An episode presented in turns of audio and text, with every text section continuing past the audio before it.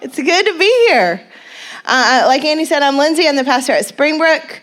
Um, we're doing great thanks for praying for us and loving us. Um, it's fun. Aaron and I are doing a little switcheroo, which is exciting.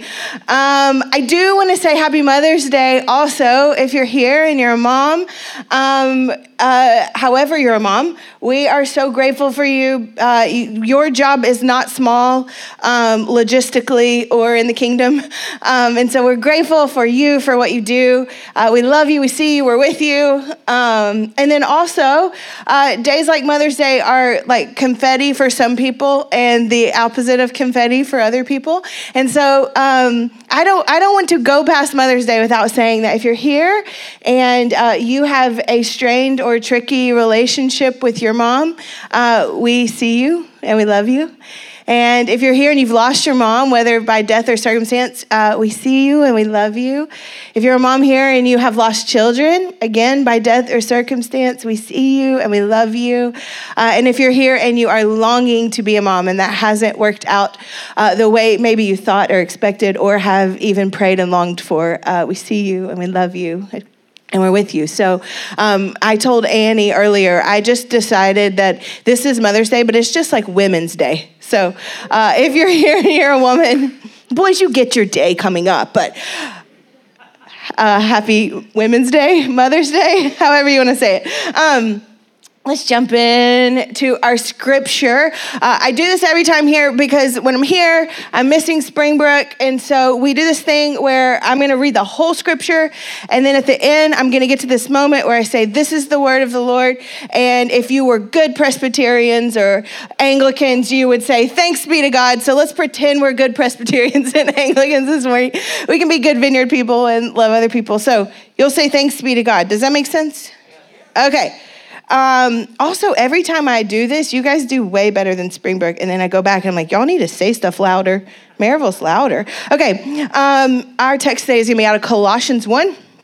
If you want to follow along, we're going to start in verse 15. I'm going to be real honest. This is, I think, the fourth time I've preached out of Colossians 1 in 2021 because I can't get out of it. Uh, it's just where I am the rest of the year. So if, if I see you again in 2021, which I will, it'll be Colossians 1. Okay, uh, verse 15. Here's why it starts out so strong Christ is the visible image of the invisible God. He existed before anything was created and is supreme over all creation. For through him, God created everything in the heavenly realms and on earth. He made the things we can see and the things we can't see, such as thrones, kingdoms, rulers, authorities in an unseen world. Everything was created through him and for him. He existed before anything else, and he holds all creation together. Christ is also the head of the church, which is his body. He is the beginning, supreme over all who rise from the dead, so he is first in everything. For God in all his fullness was pleased to live in Christ, and through him, God reconciled everything to himself. He made peace with everything in heaven and on earth by means of Christ's blood on the cross. This includes you, who were once far away from God. You were his enemies, separated from him by your evil thoughts and actions, yet now he has reconciled you to himself through the death of Christ and his physical body as a result, he has brought you into his own presence, and you are holy and blameless as you stand before him without a single fault. This is the word of the Lord. Thanks be to God. Let's pray. Uh, God, I thank you for a few moments together in um, my experience, your spirit shows up in this room and um, for me, uncomfortably shifts things in my life and my heart. And so I just uh, pray that you would help us be open to that idea today. That we would be open to the idea that your spirit is present with us, and that we would be open to the idea that um, you want to shift things and move things and shake things inside us that will make us more free. And so I pray that. I pray that we would have the courage to believe that you long for us to be more human, you long for us to be more free, and uh, you uh, long to put things back together. And so I just pray that in our next few minutes. In your name we pray. Amen. Uh, so if if you know me, um, and some of you do, um, you would know that I am an art lover. I, I love art. Uh, it's important that you also know that I am not an artist, just a nerd. Um, I can't do the art, but I can look at it, and I think it's absolutely beautiful. Um, in the fifth grade, uh, my teacher, Mrs. Nichols, um, assigned us all an artist that we had to do a research paper on. And for most people in the class, it was the worst like three weeks of their life. But for me, at the risk of sounding like the biggest nerd you know, um, something uh, woke up inside me that is still waking up by doing this this research project um, I would like to pretend like it was just a few years ago, but at this point, it was a lot of years ago in the fifth grade, um, and it just keeps waking up. And and um, uh, uh, my buddies make fun of me that when I find things I like, then I have like a thousand favorites. Like if I'm like I'm super into music, and I'll tell you this is my favorite band. Well, this is my like actual favorite band, but but then that one's like my other actual favorite band. You know, like I just have lots of favorites for things, and and that's true with artists. I have um, favorites that I love, but. Uh, I have two very, very favorites, and uh, one of them is a guy named Jacob Lawrence. And um, has anyone heard of him? Yeah, that was just for fun for me. Um, Jacob Lawrence is a Harlem Renaissance painter. He's uh, was from Atlantic City, but moved to New York at the end of the Harlem Renaissance, and um, and he's super fascinating. And I discovered him uh, through this painting that I am crazy about. Kelsey, will you throw that up there? Okay, this is it. Um, this is called Migration Panel 58, uh, and, and I think it's perfect. Like I I love it. I, I, love the detailed simplicity of it. I I love the empowered stance of the girls, both as women and African Americans. I um, the colors, the textures, the the ascending height order. I, I don't know if are they holding numbers, are they writing numbers? Like I, I just I love it. And and so I got super into this painting and so then I geeked out and I did some research on it and I discovered that Jacob Lawrence painted this um, as a commentary on education um, between the North and the South for black kids.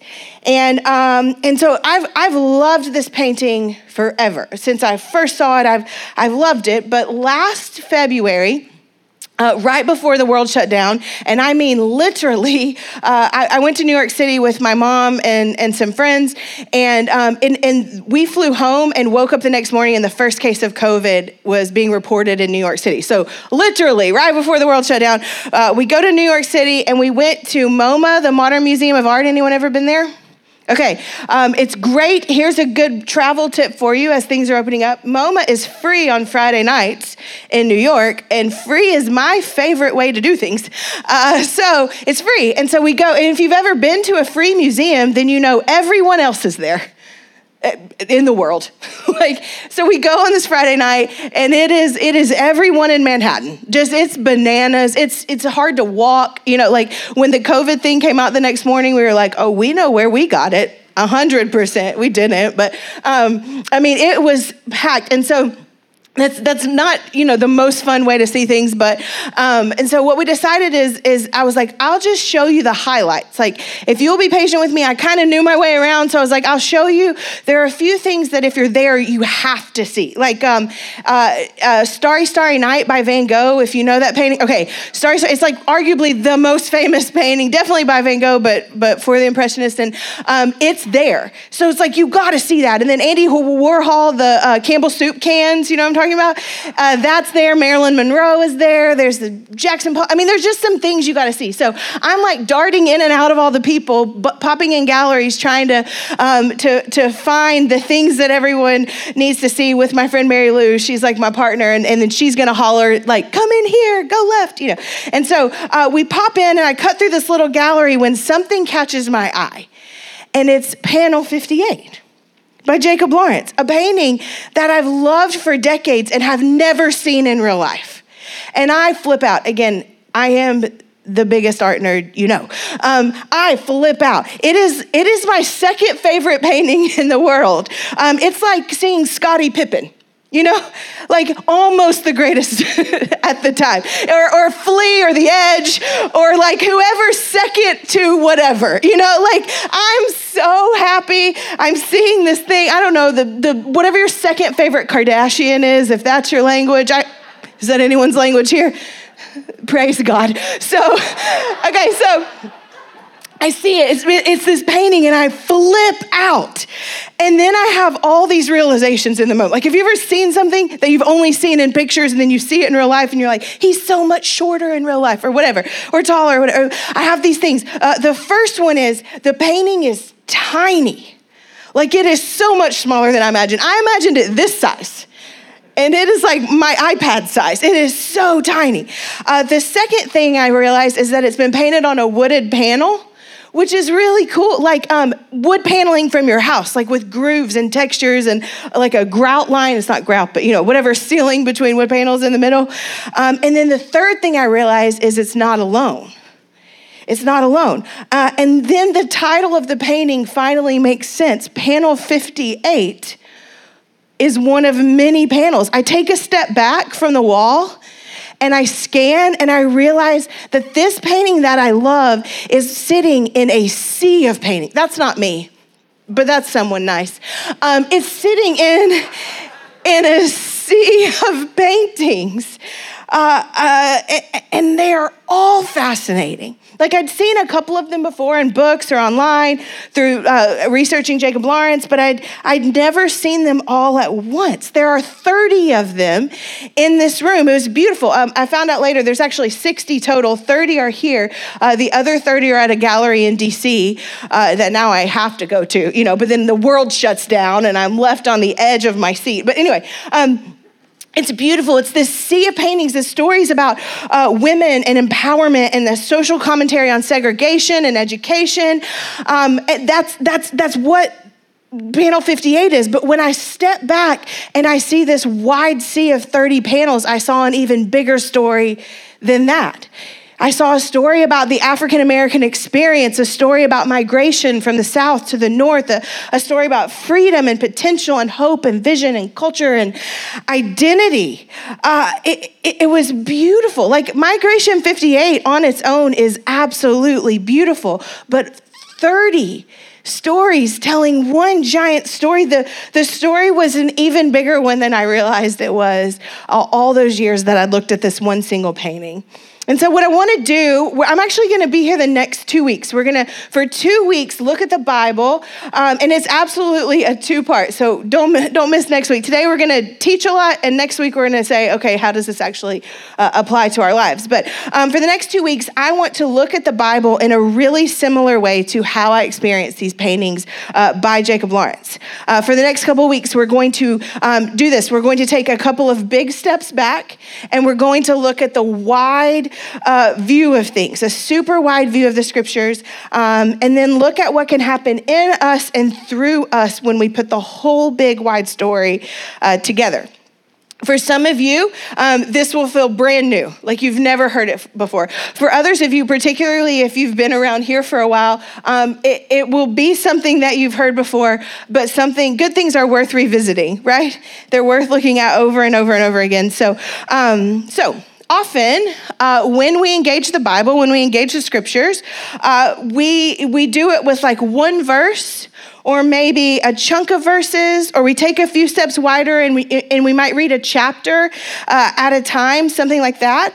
Um, or, or maybe like the New Testament or, or the Old Testament. But, but my, my hope today uh, is to do something that we're always trying to do at the Vineyard, and that is um, to learn to take enough steps back so that the whole picture starts to come uh, into view. Not just a one verse look or a chunk look or even an Old Testament, New Testament look, but the, the whole thing from Genesis to Revelation, the entire story of the scriptures. Um, and so we'll just be here like two or three hours, if that's okay with you. Um, what happens when we take uh, a few steps back and the entire Bible comes into view is that we're able to see that there's like a narrative arc to the Bible, that the whole thing tells one big, huge, wide story. Like uh, panel 58, single verses and single chunks, they do tell a story.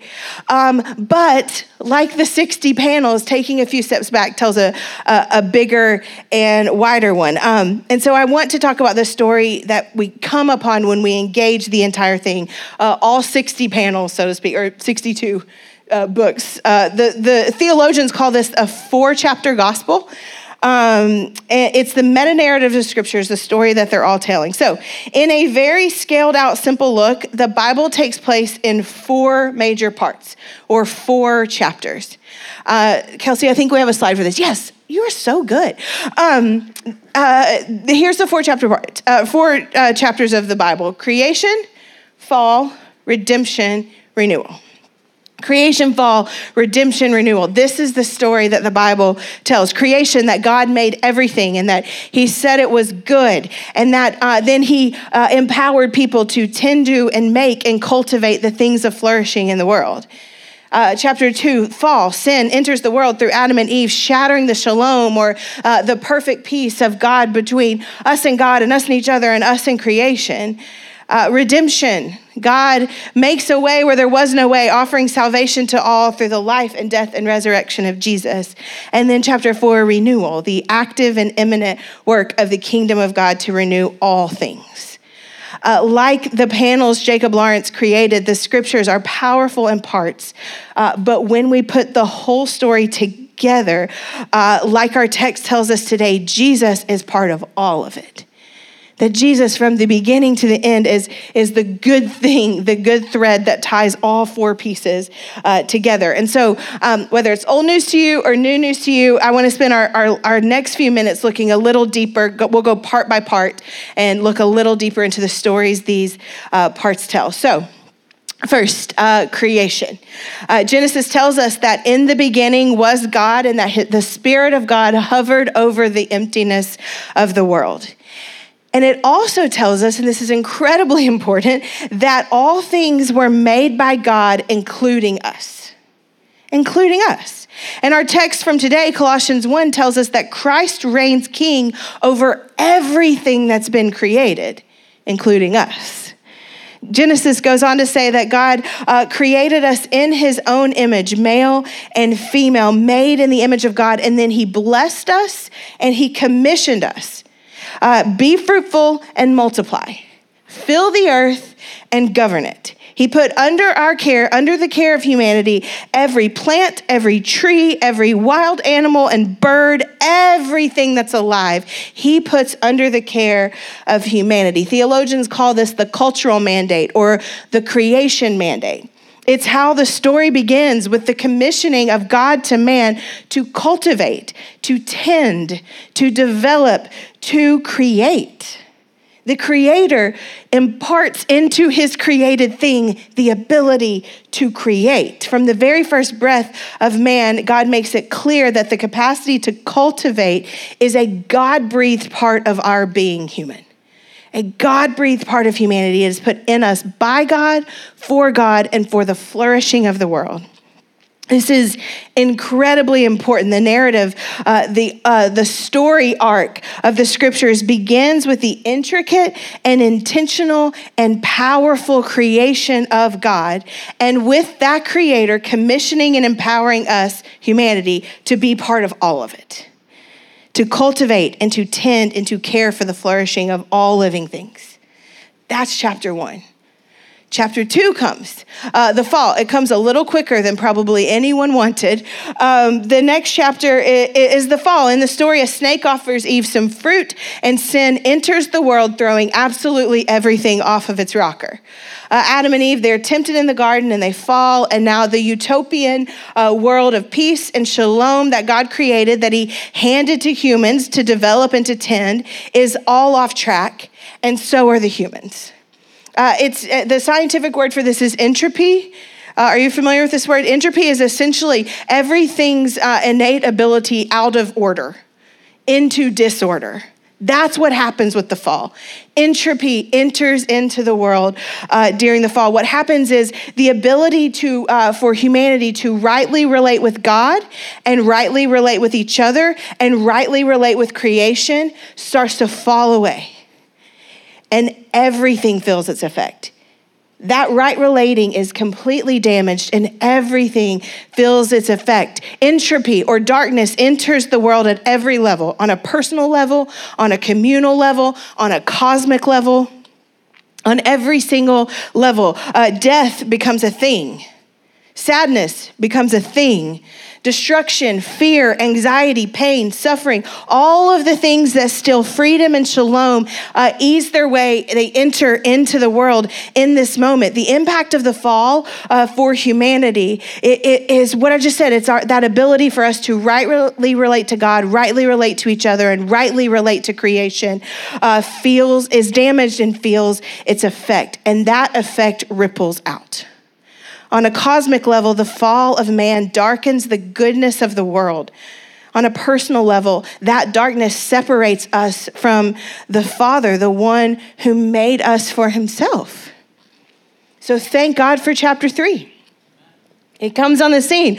Chapter three, the greatest news in the entire world, the story of redemption. It's the story of the God who could not leave us in the darkness, uh, the God who at just the right time comes after us. Uh, the beauty and mystery of the redemption of the cross of Jesus is that it puts into motion uh, making all things right that have lost their way.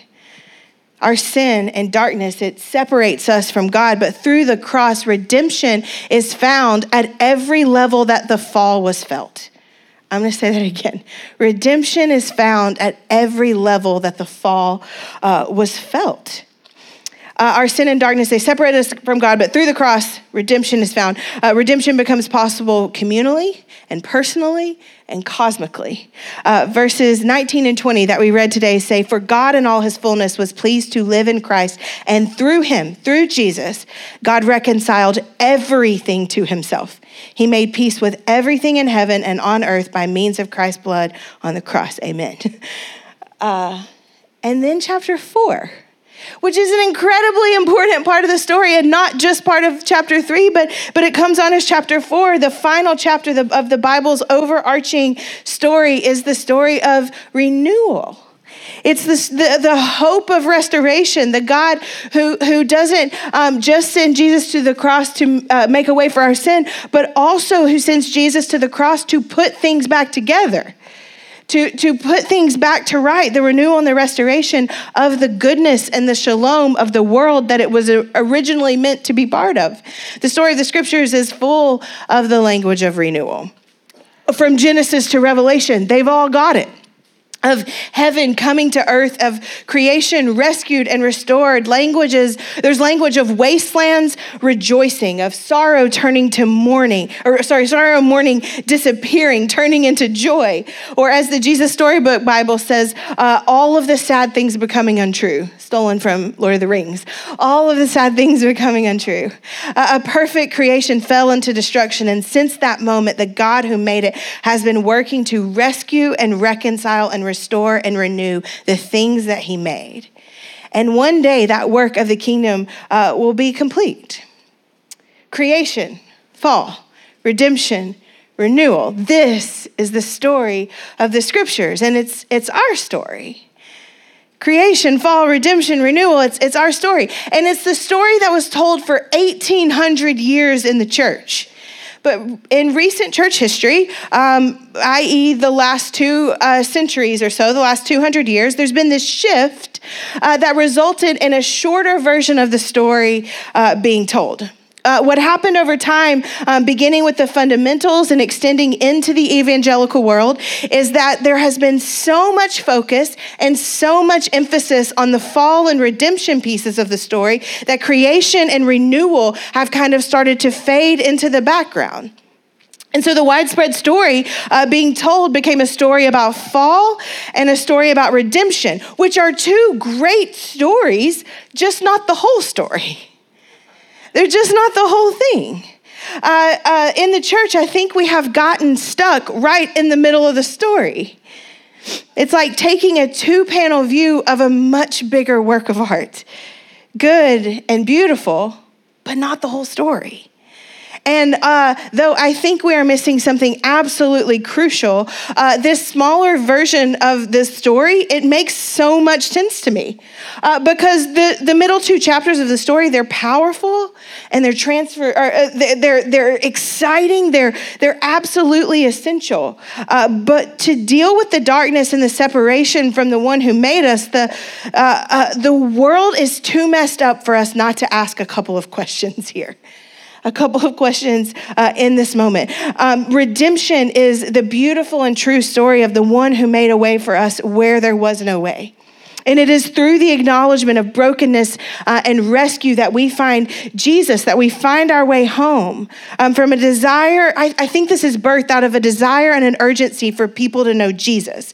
And, and, and from that desire, we've told a good story of darkness and rescue, a good story of sin and salvation, good things, true things, central things. But we haven't told the whole story for a while. And so, a two chapter gospel of sin and salvation meant uh, that in so much of the evangelical church, half of the story has faded out of focus.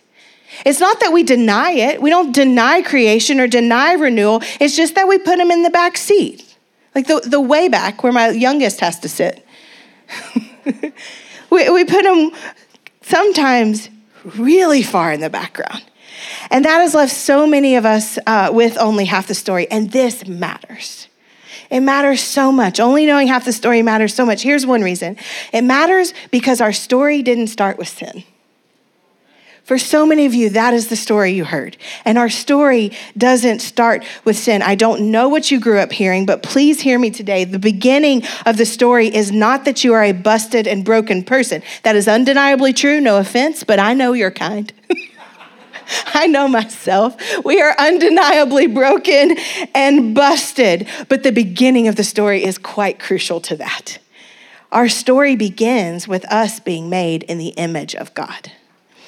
Uh, the crown jewel of creation. Our story begins with perfect peace and perfect community with God, with purpose and identity uh, in the thriving and the flourishing of the whole world. That's where the story begins. Our story is one of creation, it's one of dignity, it's one of creativity and empowering as image bearers of the King. And the beginning matters uh, because it informs how we live and how we work and how we show up in the world and how we make things. And this beginning of the story, fading into the background, has had some real implications on how we view and show up in the world. Where we begin, it matters. And in the same way, how the whole thing ends, it matters too. Our story doesn't end with us being redeemed by Jesus. Redemption is good, good news, and do not hear me belittling it in any way. It's just not the end of the story. The story goes on to tell us that as redeemed and as rescued children of a very good God, we get the invitation and commission to join him in his work of renewal. We get purpose spoken into us because of the end of the story to join him as he puts things back together, to join him as he opens the eyes of the blind and the ears of the deaf and makes sadness and mourning become untrue in our world. We need all four, four parts of the story because the end of the story whispers back to the beginning of it back to that initial commission, that initial mandate from God to tend to and to care for and to cultivate the earth and the flourishing of all things. When we only have the middle of the story, then we miss that the story of the scripture starts on earth. And this is also important to hear. It also ends on earth. It ends on earth. We do not exist in this world as Jesus followers to escape the world. We exist in this world to join God in the renewal of it. That is our existence. How the story ends matters. Letting it fade into the background has caused us to have a pretty unbiblical view of how God views the earth and our role in it.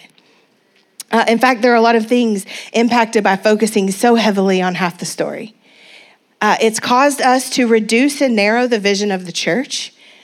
Uh, we have been people who, uh, when we tell a two part story, we're people who offer a story of conversion when God asks us to offer a story of transformation. That's the view of the or the vision of the church. Uh, we have offered the world a, a, good explanation for sin and for salvation, but we have not done a very good job at all at offering explanation for things like beauty an explanation for why three girls painted on a piece of wood could take your breath away, even when it's smaller than you thought. Uh, an explanation for why mountains and rivers and oceans and fish scales and tall buildings.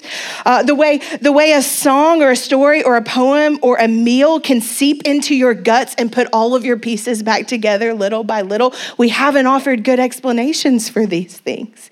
We've not done a very good job offering explanations for things like beauty and music and art and joy and life and ethics and creativity and human flourishing here and now on the earth. We've offered something down the road but we've forgotten that part of our role is offering it now. And this is so unfortunate because the scriptures are full of this stuff.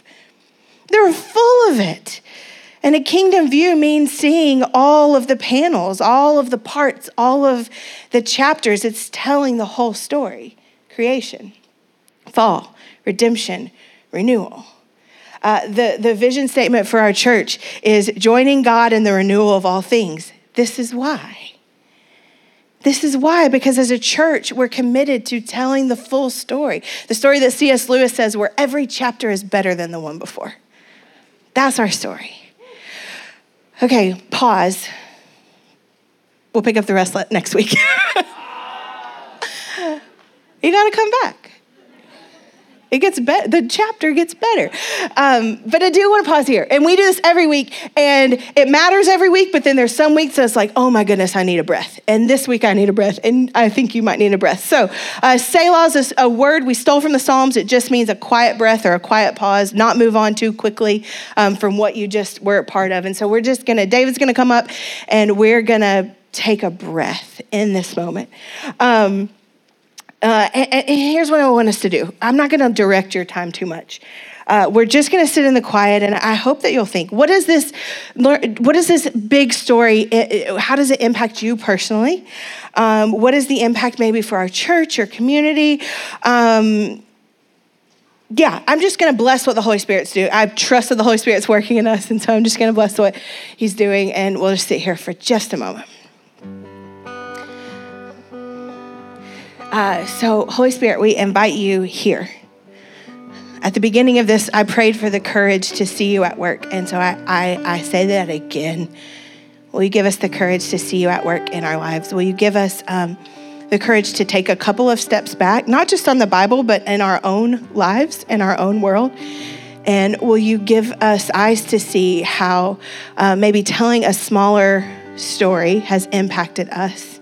Has impacted the way we show up in the world, impacted how we view ourselves and how we think you see us. In your name we pray.